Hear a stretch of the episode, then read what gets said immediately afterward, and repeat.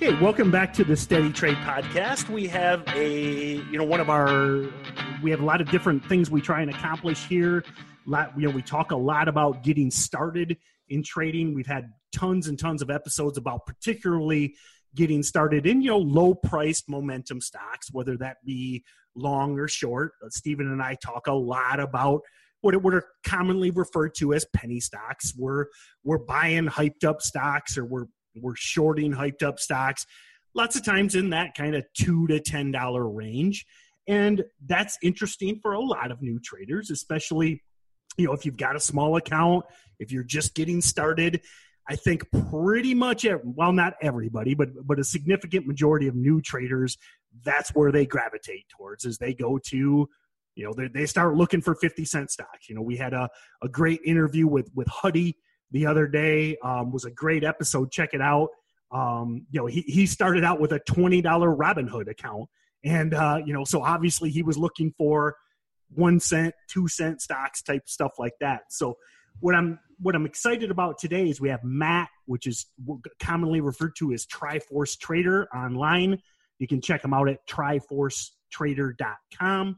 And he's got a little bit of a different approach. More of, I guess and he might correct me on this, but more of what I call like a macro approach, and as well as more of an algorithmic approach. What Steven and I do and what most penny stock traders do is we trade one sketchy little stock and we stare at it all day long. We micromanage it.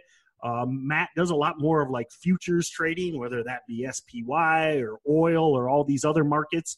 And he also does a lot of algorithmic type stuff. So welcome aboard, Matt. Glad to have you here. Just if you don't mind, let's kind of start out with the obligatory background. What got you started in trading, kind of where you started, and kind of get us up to where you are kind of today. Okay. Well, thank you guys for having me. I got started actually in trading or markets really when I was about 15 years old. At my school, they had a stock market competition, and I literally just threw all of my money into Apple at the time, and Apple doubled in 1 year. So I ended up winning. And the reason I did it in school was because my teacher told me that if we won, we didn't have to take the final exam, and he was quite difficult. And after that, I was pretty much hooked, and I was been pretty much an innocent bystander in markets since then. To be honest, I've been studying markets probably for 15 years now, almost 14 years, something like that. Contrary to popular, the way I look, I'm actually 28, and I'm not 12. And so that's how I got started, and then. After that, I kind of just watched CNBC for about a year or two. And then by almost sheer coincidence, I was at the library at my school, actually it was like across the street from my school. And I found this book called Don't Sell Stocks on Monday. And it was written in like the 1970s. And they were throwing all these books away because this was the age of where computers were actually starting to pick up pace. And being in every school, I mean, we didn't have cell phones yet either. So after that, I read that book, and I found out that this guy had been tracking the S&P since like the 1930s. And what he was doing was he found that there were seasonal tendencies in the market, and he had this probability of like every single day when the market should rally, when it should decrease. And then after that kind of shattered my world a little bit because, even though I had been studying markets for 2 years, it was just all nonsense. It was like technical analysis. It was fundamental analysis. And here was somebody proving with real odds that the market could be beaten. And so after that, I was extremely hooked. And when I got into college, I started programming and looking at that kind of stuff. And And then my mom, I never like traded like with real money before that. And then my mom passed away when I was like 23, and she left me an inheritance, which I then used to trade with and use all the strategies I had come up with, all those years before. So that's kind of my story in a nutshell. Now, what drew you, was it just completely random, or what drew you to that particular book? It was by, I just found it in a bin of books. Like I would go, yeah, like literally, you know, and I was looking at stuff, obviously, at the library, like, you know, about stock market trading and all of that stuff. And then, and then they were throwing all these books away, and I was like, maybe there's a book in there that has to do with that. So, and it was called Don't Sell Stocks on Monday. And I was like, that's a weird title for a book. Right. I've never, I like to think I've read probably hundreds of market books, but I've never heard of that one, I admit. So, and it's like, it's literally only like this big. It's not very long. And I was just reading it. I was just blown away. I was like, how come nobody is talking about this? Because, you know, everyone that I knew was, you know, and adults suffer with this idea of the stock market, you know, and here's a guy that was just tracking everything and just like, look, it may not work, you know, this year, but there is a high probability that over the last 60, 70, 80 years that, you know, if you buy like before Thanksgiving, like 4 days before Thanksgiving, like the market should rally. And it works like 78% of the time. That's huge odds to someone that trades. Sure. You know? So that was interesting. So Matty, for people who are less interested in reading books, not naming any names, but in this modern generation, and say I don't know where the Sell Stocks on Monday book is, if I sold my car tomorrow and I had a couple of $1,000, how could I make some money in the stock market? What would your best starting advice be? Okay, first, I don't believe, like, if you're talking about like couple $1,000, like $1,000 to $5,000, I don't think that's an appropriate account size to start with. I think you should have a normal job and work until you can build up to your account at least $10,000, because even if you have like odds in your favor to win, you're going to make mistakes. And so if you have less money, just by definition, most likely you will blow up. Like the odds, anything under $10,000, your odds go way up of having traders blow up. There are some traders that can do it because they're extremely disciplined. But I would say that is abnormal. And so honestly, if someone comes to me and says, hey, I have a few $1,000 to trade, my always response is like, have enough money, at least $10,000, and you need a cushion too, you know, like, I mean, I'm all for people like going for their dreams, but at what cost, you know? Well, and actually, I agree with you. I think kind of what Stephen was getting at is, okay, a lot of our listeners are new to trading, want to learn it. So the significant majority of our trader or of our listeners, I think they have that day job, and most of them aren't. I hope. I mean, that one of the reasons we call it steady trade is, you know, the idea is to learn trading over time. So I think what Stephen's saying is, okay, I got a job, I got a few thousand. I'm not trying to turn this $2,000 into my primary income. If I want to learn trading, and it doesn't necessarily matter if this account fluctuates a little bit, what are those instruments? So throw out the idea that I'm going to quit my job tomorrow, because I hope. I've met people like that though. Well, me too. Me too. Lots of them. But we're assuming that the listener isn't going to listen to Matt Owens and quit his job tomorrow. So yeah. You know, if you're going to trade, I mean, I think in anything that you do, whether it's penny stocks or futures or options or whatever you choose to do for your account size to grow it, like you need to have some kind of edge and statistical probability of the, you know, what you're doing to work in order for you to grow your account steadily. This idea of, you know, just trying to trade off of like technical analysis or fundamental analysis and not tracking like actual setups that have real probabilities of work is, you're doomed to fail. And so it, you know, you can say like, oh, I have a couple $1,000, I want to trade penny stocks. Well, that's great. All of the edge in penny stocks is to the short side. You know, there are some edges to like buy, but overall, like the real meat of the edge the big edge is shorting. And unfortunately, you're not going to be able to take every short trade. So imagine if you had 10 great short trades that work 80% of the time. Realistically, you can only take 5, which already messes you up in terms of statistics. So, you know, you really shouldn't be trading unless you know your edge. And that's bottom line. It doesn't matter what you trade. And so, like, people always want to start with a small amount of money. You're going to make mistakes. So it's just like, you really shouldn't start trading unless you have an edge, and you need to find either someone or teach yourself or track something before you trade.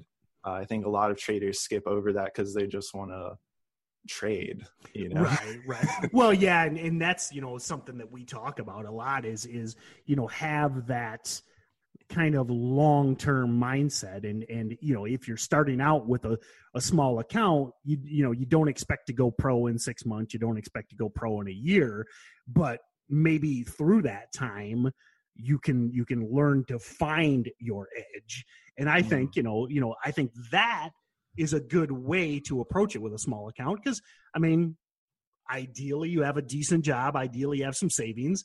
And if you pay a little bit of market tuition here to ultimately find out what works for you, maybe it's not penny stocks, maybe it's something else.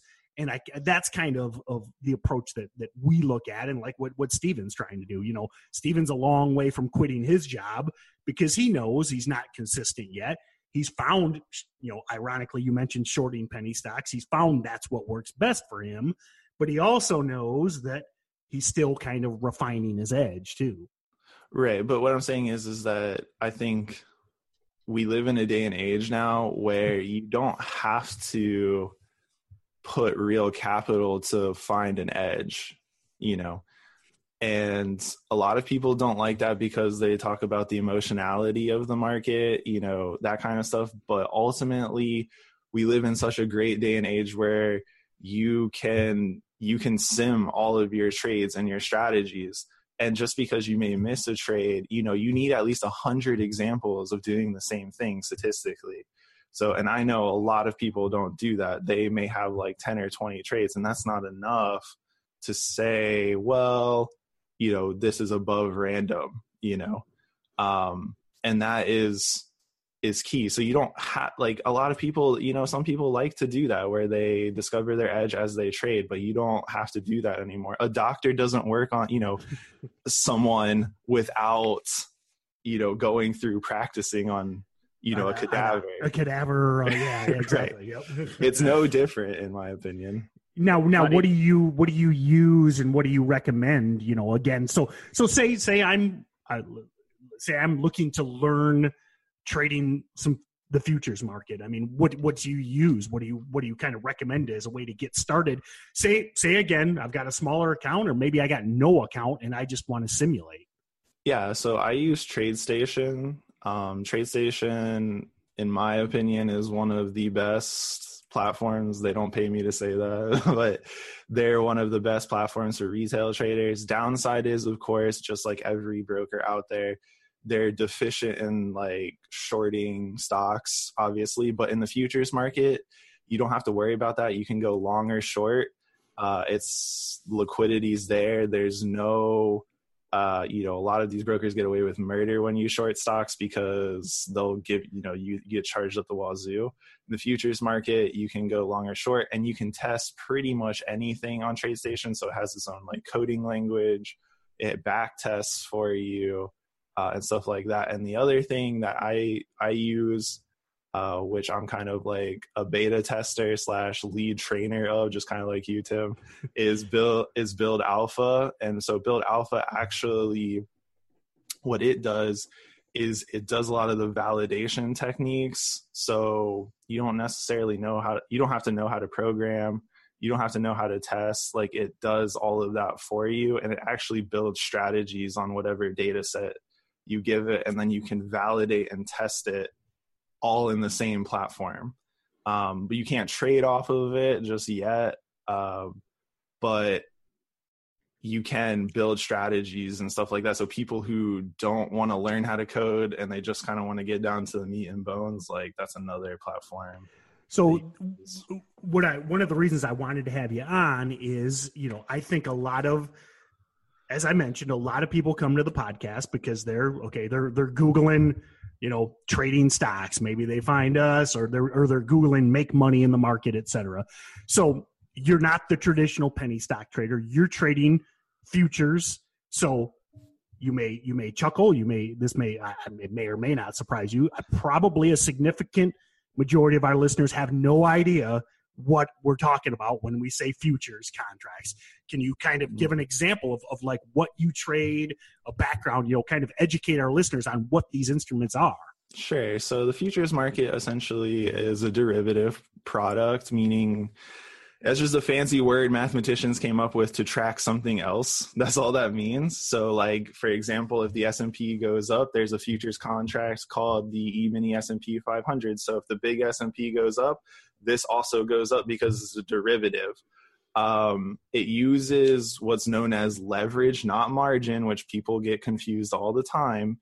Think of it like a Chuck E. Cheese token when you're trading it. You put down like $5,000, you get one contract. That contract has an intrinsic value. So for the S&P, it's like $50. So if the S&P goes up by 1 point, you make $50. If it goes down and you're long, you would lose $50. You know, so that's really how it works. It's just futures track an underlying asset class, essentially. So if you want exposure to oil, there's a futures contract for oil. So when the price of like light sweet crude oil goes up or down, it goes up and down. But each contract has its own value, and just like a stock really in some senses, but has its own value, and it moves with the commodity prices or the spot prices, if you will. And it allows people to have exposure to a wide variety of different markets. For example, in a given day, I can be trading the indexes like NASDAQ, S&P, whatever, in the futures market. I could be trading grains. I can be trading oil. I can be trading gold. I can be trading all of these other things. And I can trade all of these things because the futures market is very liquid. And you can go long or short, like I said before. It doesn't matter. And, you know, you're just putting down a small amount of money to trade those products, and the futures market essentially is just a way of doing that, and it just follows an underlying market, which some people don't like, but it's like, you know, like for example, a lot of penny stock traders trade like JNUG and all of that. It's like, why are you doing that? That's not the, like, just trade the actual gold futures contract. Right. I agree with you totally. Like, I'm like these guys are like, I love when guys are like shorting a short 3x ETF. And right. I'm like, what? Like if you want exposure, if you want to trade gold, like just trade the actual contract. One, it's cheaper. Like in the long run, it's cheaper to trade it. You can go short so easily. The liquidity's there. It's a 23-hour market. So if something goes wrong, you can get taken out. You know, like in the middle of the night. That's why a lot of times I'm mostly automated, because I'm asleep, you know, and I literally sleep and make money. That's literally, if you boil down my life, besides research, like that's literally what happens. So I think the first question is going to be, so we've got, you know, we got cotton, we got wheat, we got corn, we got soybeans, we got oil, we got S&Ps, we've got, you know, pork bellies, we've got all these futures contracts. If this is something I am interested in, how do I have any idea which one to pick? How do I, you know, just like stocks, how do I decide, okay, this is a futures that I want to maybe test or experiment trading? Right. So you would just do the research and see if you actually have an edge. Okay. That's literally the bottom line. Like the thing is that I think what eats people alive when they trade stocks, and no offense to you guys, is like the fact that you constantly have to be on the hunt. And I know like you like to hunt as a person, so like it makes logical sense that like that's something you enjoy doing, like stalking something. But the thing is like for me, it doesn't matter what market I trade. Data is data, and I try different combinations of different strategies on different data sets. So like I have strategies that could be fully automated on penny stocks. The only problem is is that the symbols always are changing, but the underlying price structure for that strategy, like the edge, is the same. Does that make sense? So yeah, the only thing I have to do is literally, if it meets all the conditions, put on the symbol. Okay, like you guys do scanners, so do I when it comes to that stuff. If it meets all the conditions, then automate the strategy. That's it.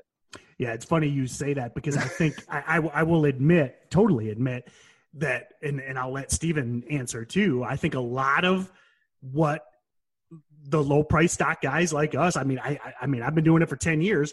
You're right. I think part of what I like, and this is just, you know, different strokes for different folks, but I like every day trying to find that one stock. And I mean, you know, you're like, hey, that's a waste of time. But what do you think, Steven? I mean, is that part of your love or not? No, I pretty much hate it. There is nothing worse than when the market's going through a lull and you're just sitting there thinking, well, I'll just try and trade this, or I'll try and trade this, or I'll do nothing. And when you compromise the strategy, then you start losing money. But for me, what I was interested with Matty, because he was talking about a lot of crazy stuff that I don't understand. But it sounds very cool, and I love the idea of being the guy from Wall Street where money never sleeps. But what I was going to say is, say you had to take it to total basics, and it had to be like Excel level. How would and it was micro cap stocks. Is there any advice you'd give people just to get their feet wet, tracking kind of stocks? Because I know I've had a lot of people ask me this when I was saying that you were going to come on. Yeah, sure. So the thing is that whatever you're doing is you need to boil it down to X plus Y equals Z. Okay, which is like a very common math formula. Okay, so X would be the condition. What is your setup? Y would be your trigger. What's going to get you into the trade? And Z is going to be your follow through. Okay, so for example, if you were going to track biggest percent gainers, well, and I'm just trying to apply this particularly to you because I know what you trade. So if you're going to do that, you would need to come up with a rule that, okay, I'm only going to trade anything that's moved from the close to the open of 5%. Like, so meaning the stock is up 5% or more, or 10% or more, or 50% or more. Okay. And that would be rule number one. Now let's say it takes out, so that condition happens, and now you have, the next day, the close takes out yesterday's low, okay? And you would sell short, and your risk would be the previous day's high. That would be, so that same bar that made that 50% jump, your stop loss would be the high. When it closes below the low, you would sell short. That would be an all-encompassing strategy, and you would then track that specific strategy, never deviating from it. Yeah. Right. So that's... Yep. It's boring to a lot of people, but honestly, that's how you discover your edge. Like literally good trading, and this is what I tell my students all the time, is boring. It's very boring, okay? But the thing is people get caught up in this cocaine-like, you know, thing with the market, and it is fun, okay? Like the stock market for me in the last like week has just been like, okay? Because volatility has increased. But I'm still trading my strategies. And to make you feel better, I took a $186,000 loss. Okay. Jesus. So $5,000. Yeah. Like literally last week, that's what I took because volatility increased by X percent. But in terms of my entire net worth and portfolio, because I'm trading different strategies to spread the risk around. Okay. Yeah. It was only 5%. Yeah. Okay.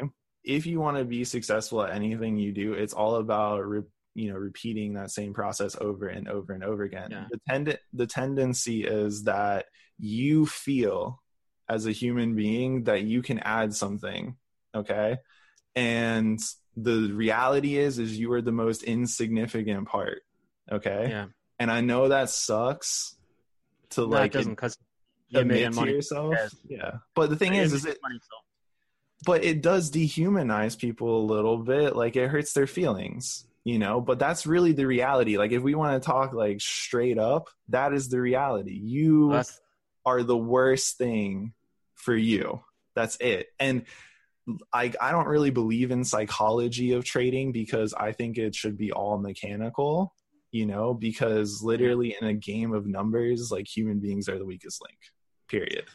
So I just have to say it as well, like, probably on an emotional level, I'm a pretty emotional guy, and I lost consistently for like 18 months. And the minute I started tracking trades, say stocks that gap up 30%, on average, they'll spike 7 to 8% if they've got bad long-term charts, especially biotechs. Started making money all the time if I traded the first 15 minutes over and over and over and over. Then I got cocky, started thinking I knew everything, and just lost it all again. Right, and so psychologists call this like hot hand fallacy. Right. So, but what you say is extraordinarily true. I don't understand any of the mechanics of it, but the idea of tracking data, taking it out of the human hands, and relying on data is the only way you can be successful in my eyes. Yeah, but the thing is like, you have to come up with the structure of what you're going to do, but you need to boil it down to a formula, and you have to use like open, high, low, close. Those things are very significant, because to me, the only reason I'm successful at what I do is because I have a fundamental belief, if you will, that in the price data, kind of like poker, that it's showing its hands. Okay.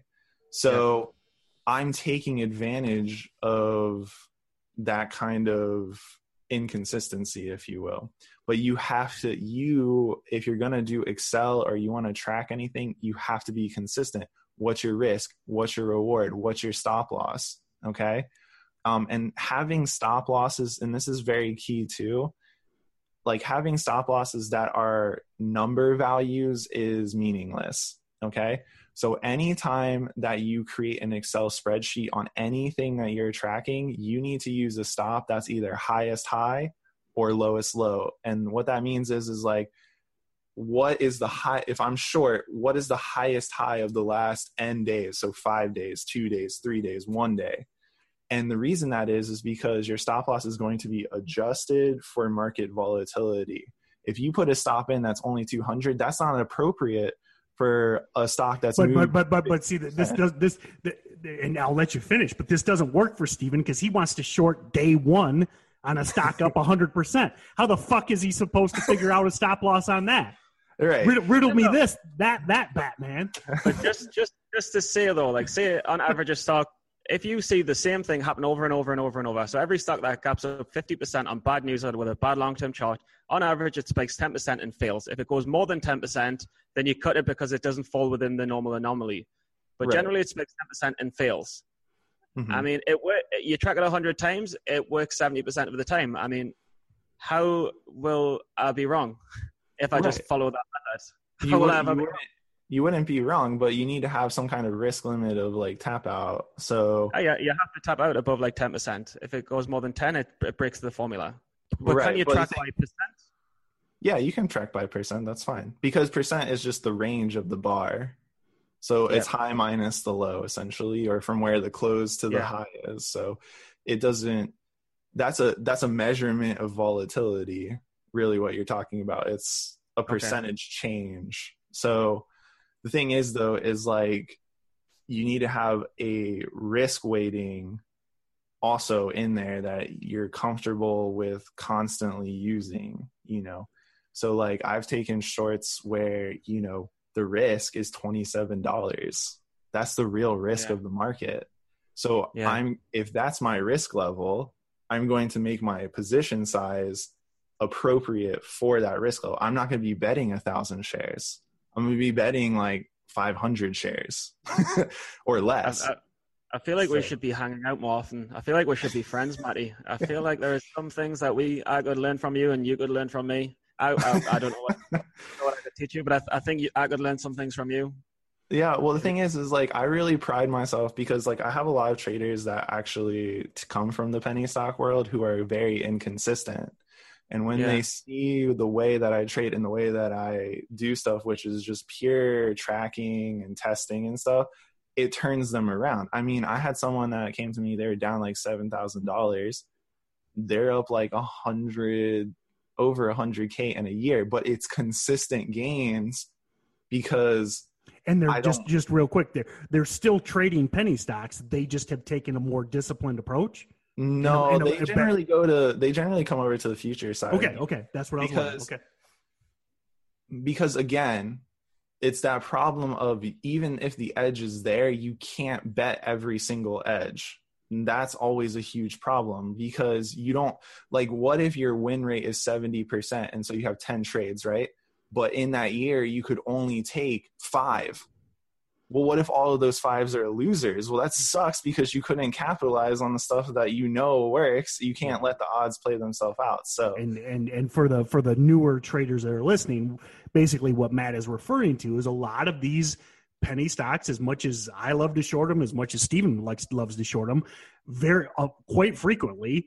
The best setups, you need to borrow these shares from your broker. You need to get a borrow in order to short them. And quite frequently, especially in that, 50 cent to $10 range, you just cannot get a borrow. I mean, we actually did a interview about Ozark trades, Phil Godeker. I mean, he mentioned he's got 8 brokerage accounts just to try and get, now he's one of the best penny stock shorters out there.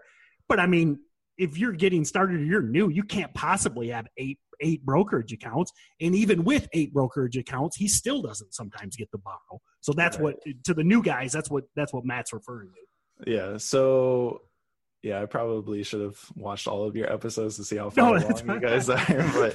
But my point is this, like I trade the futures market because it's liquid and I can trade out my edges as many times as I want. I'm not limited to the fact of like, I can't find shares to borrow or I can't go long or something weird happens. And I love in the futures market, it's a 23-hour market. So if something goes really, really, really wrong in that 23-hour like time spans, then I can get out. I'm not waiting for the market to open. Mm-hmm. I think that kind of like, it's a huge advantage, so go on. Buddy, I was just gonna say I'm totally sold, and I was just thinking I need to start making some weekly YouTube videos about what it's like to be a part of your course. Yeah, you could totally do that. Like it's fine. We'll, like make some deal together and. But the thing is like you have like you've been doing this 2 years? Right? About 18 months now. Okay, I've actually made all my money back when I started tracking data. When I started tracking data, I made all the money back I lost, and then I stopped and I lost it again. Yeah, and this is the common problem, which is you believe that you're adding something that's special, and sometimes that is the case. But 99% of the time, the answer to that is no. And that's really hard for people to swallow, I think. So Matt, basically you are the universe is huge. We are insignificant. And just let me do the shit. Right. So, yes, if you listen to me talk, also you'll discover that I'm very zen-like when it comes to this stuff. So I think one of the questions is going to be, and we went over the bio a little bit, but how did you, I mean, obviously you've got this structured approach, you've got this methodology that works for you, you've got this programming experience. I mean, how did you get, again, think of, I'm some newbie listening to this podcast. I mean, how did Matt get to where he understood this and had this process? Well, so first I read a lot, and I talked, and I hate reading. Okay. That's like something that people don't understand. Like I have enough money now that I would pay people to read to me. Like I just absolutely hate it. So audiobooks were like when audiobooks like first came out, like it was a gift from the universe. I was like, thank you so much. And then, so I've read, I don't know if you guys can see my bookshelf back there, but all of those books, there's programming books, there's a lot of it's like stock books, trading books, all of those books I've read. And I have, and I listen to it constantly, even to this day. I taught myself programming really in college, one of my best friends, he was becoming like a computer science major, and he was like talking to me about it. And I was like, that can totally be applied to the markets. And so I had a really bad insomnia in college, just being away from home. I don't know what it was. I never had that in my life, but I would go to school all day. I would work all day. And then from like 1 a.m. until 6 a.m., I would just sit there and teach myself to program. I literally was up for days on end for a whole year. And then I got really sick. And then my mom was like, I'm going to pull you out of college if you don't like basically get your shit together. Like, and I was like, I don't know what it is about being away from home. I just had this crazy insomnia. I couldn't sleep. And I don't know if it was because I was like scared about being out in the real world for the first time by myself. And like, I was like freaking out. I don't know what it was, but during those like 2 or 3 years in college, like I would say I had exponential growth in terms of, you know, just constantly being around it, teaching myself, doing that kind of stuff. And then when I was in college, that's when I found out about like Tim Sykes, and I saw like what he was doing, and I was like, that's pretty cool. You know, teaching other people how to trade, and he was successful in his own right. But I never like took anything from him because I knew that being a day trader was not my thing. You know, I am very lazy by nature. And so if I can make things that do things for me, I will. Like that, I'll spend all day working to get nothing done is really my motto. I like that. So, but yeah. And so I just really studied. And then like, you know, I saw Superman, like Paul, and he was making an ungodly amount of money. Like, so I really joined his class because, and this goes back to like what you should do is really just, you know, read and find mentors and be around them. I've had thousands of mentors in my life. You're never just going to have one mentor. And who's your favorite? Who's my favorite? Who's your favorite trader, favorite mentor? I'm just very curious. Okay. It's funny, before you answer that, it's, you know, I think Steven and I, we didn't collaborate, but we both had our bullets. And one of You don't have to say me, Marty. I would say one of my favorites is Larry Williams.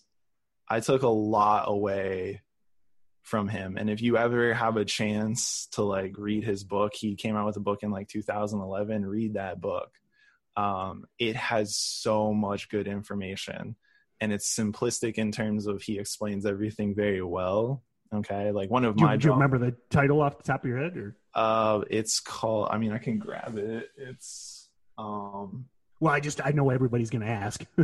Yeah. It's called Long-term Secrets. You're offering the golden ticket here. People are going to want to know this. So. It's called Long-term Secrets to Short-term Trading. Okay. I like the title. Yeah, but what I'm saying, like, I'm not a macro guy where I'm holding for like, you know, months. Like I'm a short-term trader in terms of like, I hold for maybe a week, you know? So that was a really good book, but yeah. So, I mean, I learned a lot from him, and I met him actually like down in South Florida one time, and I had him sign his own book. But he's very successful in his own right. You know, Larry was in a stock market competition. He took $10,000, turned it into $2 million, and then lost $1 million. But this is all recorded, documented stuff where it's in a competition. Like, he's very successful at what he does. And he also trades the futures market as well. But yeah, so then I saw like Superman, and I was like, Jesus Christ, this man is like batting, you know, 500K. Like, what is he doing? And so that's why that was like the main thrust for me to like join his class. But I would say, you know, Paul, he's old school kind of dude in terms of he does all the fundamental analysis, and then he still goes from his gut. But I learned a lot from him in terms of what it means to have like true grit, because his ability to sit through stuff that doesn't work like in the first week or first 2 weeks, where most people would like, I would say, give up. You know, he's, and you know, he's taken huge losses too. He's kind of, you know, back in the day, he's kind of a gunslinger. And you know, I learned a lot. I learned about, I would say more about, you know, just letting your edge play itself out, like whatever that may be, and what it means to be a true grit. And also, like, when my mom passed away, like, that entire chat room plus him were very, very supportive. And so even though I don't trade like him, or I don't think like him, and I don't agree with him, doesn't necessarily mean, like, in some universal way, it was a very, good thing for me, because I needed that. I was very distraught. So, you know, and he's been through a lot in and of himself, and just kind of having someone there to, like, talk to, not only about that issue, but also, you know, I'm trading. So think about that, you know, right. It's like, you know, I had this edge and everything, and I was destroying my edge. I was down like 30% in the first, like, couple months on $100,000 account. That's a lot. That would be more than what I would make, you know, at any normal job. And so, like, I would just talk to him. So, you know, yeah, I don't resemble anything like him in terms of, like, how I trade, but in terms of someone, like, being there for me through a rough time and teaching me what it's like to just let your stuff play out, like, he was very beneficial. So in this case, Paul was a mentor to me, not in the market, but what it means to be a trader, and what it means. Yeah. So what it means to really just let yourself play out, and just having someone there who not only was making a fuckload of money, but just like just someone who's, like, you know, and he's gone bankrupt before, just someone who's been through a lot. Do you know what I'm saying? Kind of like Yoda, someone there that's like, you know, that you can talk to and bounce stuff off of. But I know Paul well, great guy. I love him, but I no offense, but I couldn't really make the Yoda and Paul connection. You know? He's a big tan dude. Doesn't really make me think of Yoda, but he's wise, and he's right. I know. And he's soft. Yeah. So I get the metaphor. Yeah. So he's and that's the connection between him and I. It wasn't necessarily like, you know, I would say Tim turns out people who are exactly like him in terms of, like, what they trade and what they do. I think the people that have deviated the most from that kind of stuff is, you know, you got Ducks, and you got, you know, Tim Grittani, where they are, I would say, more closely or getting closer to what I do versus just trading from, like, what they feel. So it's an interesting, like, dichotomy, but overall, like, if I was to, like, synopsis, you know, put a synopsis as if you're a new trader, you need a mentor, and you need to be reading, even if you hate it. You have audiobooks now. When I was growing up, audiobooks didn't exist. Okay. Computers were, like, just starting to become a thing. I didn't have my first cell phone until I was, like, 16, 17 years old. And then even then, it wasn't used the way it's used today. It was basically to make sure that I wasn't dead. No, Maddie, I've got to say, I wasn't 100% sure what to expect during this interview, but it's been very very thought provoking, and very, for me, it's been very rewarding. I mean, we're in Valentine's Day, and I'm feeling in love, not with you, but with the with the conversation. But I've got two simple questions. One, we've talked about a lot of kind of high level stuff. Yeah, can someone of average intelligence, someone who's not super smart, can they take this on? Can they take this knowledge on? Can they take these coding software platforms on and make it work? And the second question is, where did you get Triforce Trader from? Okay. Yeah. So to me, intelligence is meaningless. Okay. If I walk into a construction site, I'm the dumbest person there. Okay. Intelligence is always relative to the task. And if you want to learn something, you can do anything. There's nothing holding you back except you. Well, especially right now. I mean, with YouTube, with audiobooks, with the internet. I mean, 20 years ago, that's kind of one of my stories. I had this huge interest in trading and finance, but I was in a small town in Michigan with no internet in 1989. I had no freaking options. You know, today you've got limitless options. Right, exactly. And so, but people still make excuses, you know? And so I would say for me, Like, it's, if you think like you can't do it, you won't be able to do it. If you think you can do it, you will. Like, there's no difference. I think people set up roadblocks in their life. They have to have like different stepping stones and they feel like they have to achieve it. But really it just comes down to, are you going to do it or are you not going to do it? Like, that's the only thing, you know, there is no try, if you will. Okay. And so it's not an intelligence thing. It's just really, you have to just sit down and do it. And where Triforce Trader came from is because everyone online always has like kind of like a pseudo name. And everyone in the chat room that I was at, obviously like Superman, they all had like these weird, incredible trades, like all of these like weird superhero names. And like, I'm not a big believer in superheroes. So I went with Triforce, which is from the game like Legend of Zelda, which is about basically a boy who's asleep his whole life. And then he gets woken up to actually do something with his life. And to me, it was symbolic to me because when I found trading, like, it made like everything make sense, I guess. It's something that I knew that I really wanted to do. And because for the most part, up until that point, I was kind of like just, I don't know. What if, you know, I was just kind of like going along, I guess, you know. Well, which a lot of young guys go through that. You know, you gotta kind of find your purpose. I mean, I didn't know what the hell I wanted to do when I was 25, you know. Exactly. So I think, yeah, I don't know. So that's why I chose the name. And it's about a normal dude going through life to save someone and also capture this thing called Triforce, like a Triforce, which it's got three pennants also, which also resembles what I think about the markets, which is another reason I chose it. It's basically three triangles. So in trading, you have three things, I think. You have fundamental, technicals, and then you have quantitative analysis. Those things go together. And the Legend of Zelda, the myth is wisdom, power, and courage. Like, so it was just it's one of my favorite video games to play. And it worked for my brand and also what I believed about markets, coincidentally. So that's why I chose it.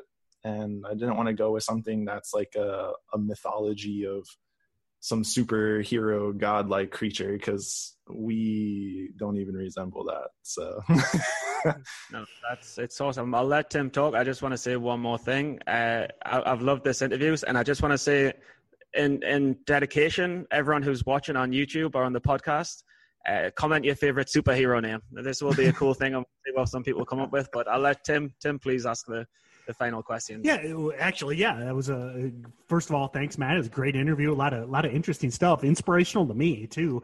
I'll admit I have dabbled in the futures market, but you know, I'll be the first one to admit normally I just do it when penny stocks are dead because I'm a degenerate.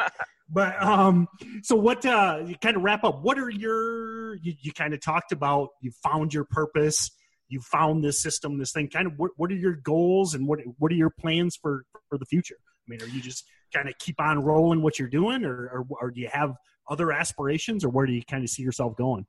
I would like to eventually open up my own hedge fund that also like doubles as a place where people can actually learn how to trade / you know, maybe we hire them in the fund.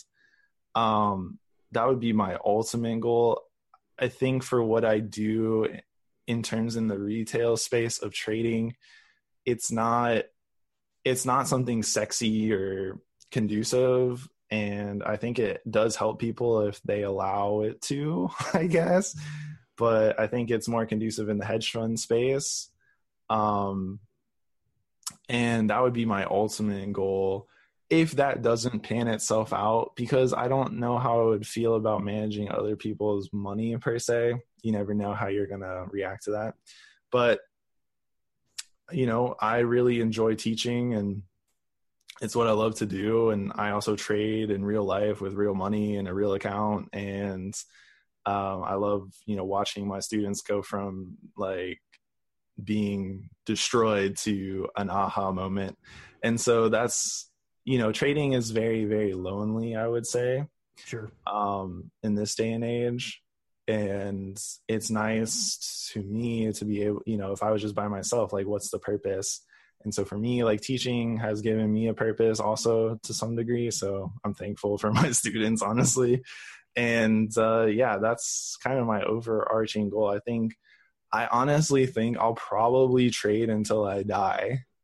Like, that's literally the thing that's going to, like, that's I talk all the time. I mean, I'm like, people talk about retiring. I'm like, whatever, man. If you're, why would I ever want to stop trading? I mean, right. It's like, no way, man. I'll be laying on that hospital bed, you know, trying to trade the freaking heart rate monitor. It's breaking out. Right. But the thing is like, I mean, ultimately, I know this podcast is for new people, but the words of advice I could give, honestly, is don't feel like you have to rush into anything. You have your entire life to trade. Take the time to do the research and do the work. Okay. Don't let numbers scare you. That is the most bullshit excuse I've ever heard in my life. And if you're really interested in this, in 1 year's time, you will find out whether or not this is for you. Because once you get past like the money and like the addiction quality of it, most people turn away because they realize like, holy shit, this is hard work and I don't want to put in the time. And so, you know, it may not be for you. I've literally told students to their face, listen, trading is not for you, okay? You have no passion for it. And once this addictive quality is gone, right, you won't be back. And it's just like anything else. It takes real work and you need to have an edge. So don't run into the market, feel like you have to trade today, tomorrow. The market will always be there. If it's not, and I eat my words, trust me, the world is going to be in a hell in a handbasket. Okay? So just focus on your edge, take the time to learn, find a mentor, learn from as many people as possible. Even if they're not real traders, you can still pick up nuggets from people. Okay? And so don't like close off your mind and, you know, just know your edge before you trade. There's tons of software like Build Alpha and TradeStation, and you can automate the process. Think about that. Okay, think about that. You're not in front of your computer screen all day long. That's amazing. Thank you, technology. That's all I have to say. If someone wants to do this, where do they find you? How do they find you? So triforcetrader.com. I have a newsletter on Profitly. I have some of my systems. If people like, I get people who are like, I don't want to learn anything. I just want to trade what you have. I have systems on TradeStation that people can purchase.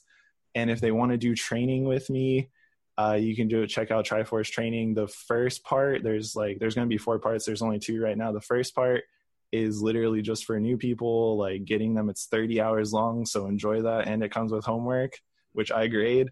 And the second part is right now that's going on, which you can still join because it's all recorded, is I'm teaching people how to code. And I took that on. It's been way more difficult than I thought it was going to be, but we're making progress. Like, so those really the main thing where you can find me is on my website, and you can email me. I answer usually within 24 hours because I have OCD and I don't let my inbox go to like 1,000 emails. That's insane to me. Okay. So play off of that little edge right there. Okay. So yeah, that's where you can find me, and you know, that's all I have to say. All right. Well, thanks a lot, Matt. I think it's going to be a great, you know, again, one of the things we want to accomplish is kind of bring different viewpoints to everybody. And I think we nailed that. Did you have anything, Stephen? Or? No, I thoroughly enjoyed it. It was really, really insightful. Really, really good. Hi, this is Erica Meyer from Toronto, Canada, and when I'm sitting at the cottage, I like to listen to Stephen and Tim on Steady Trade Podcast. You can register to win real actual prizes at their website, steadytrade.com. And if you really like what you hear, give the podcast a 5-star rating and write us a glowing review on iTunes. I did, and this is how we say goodbye in Toronto.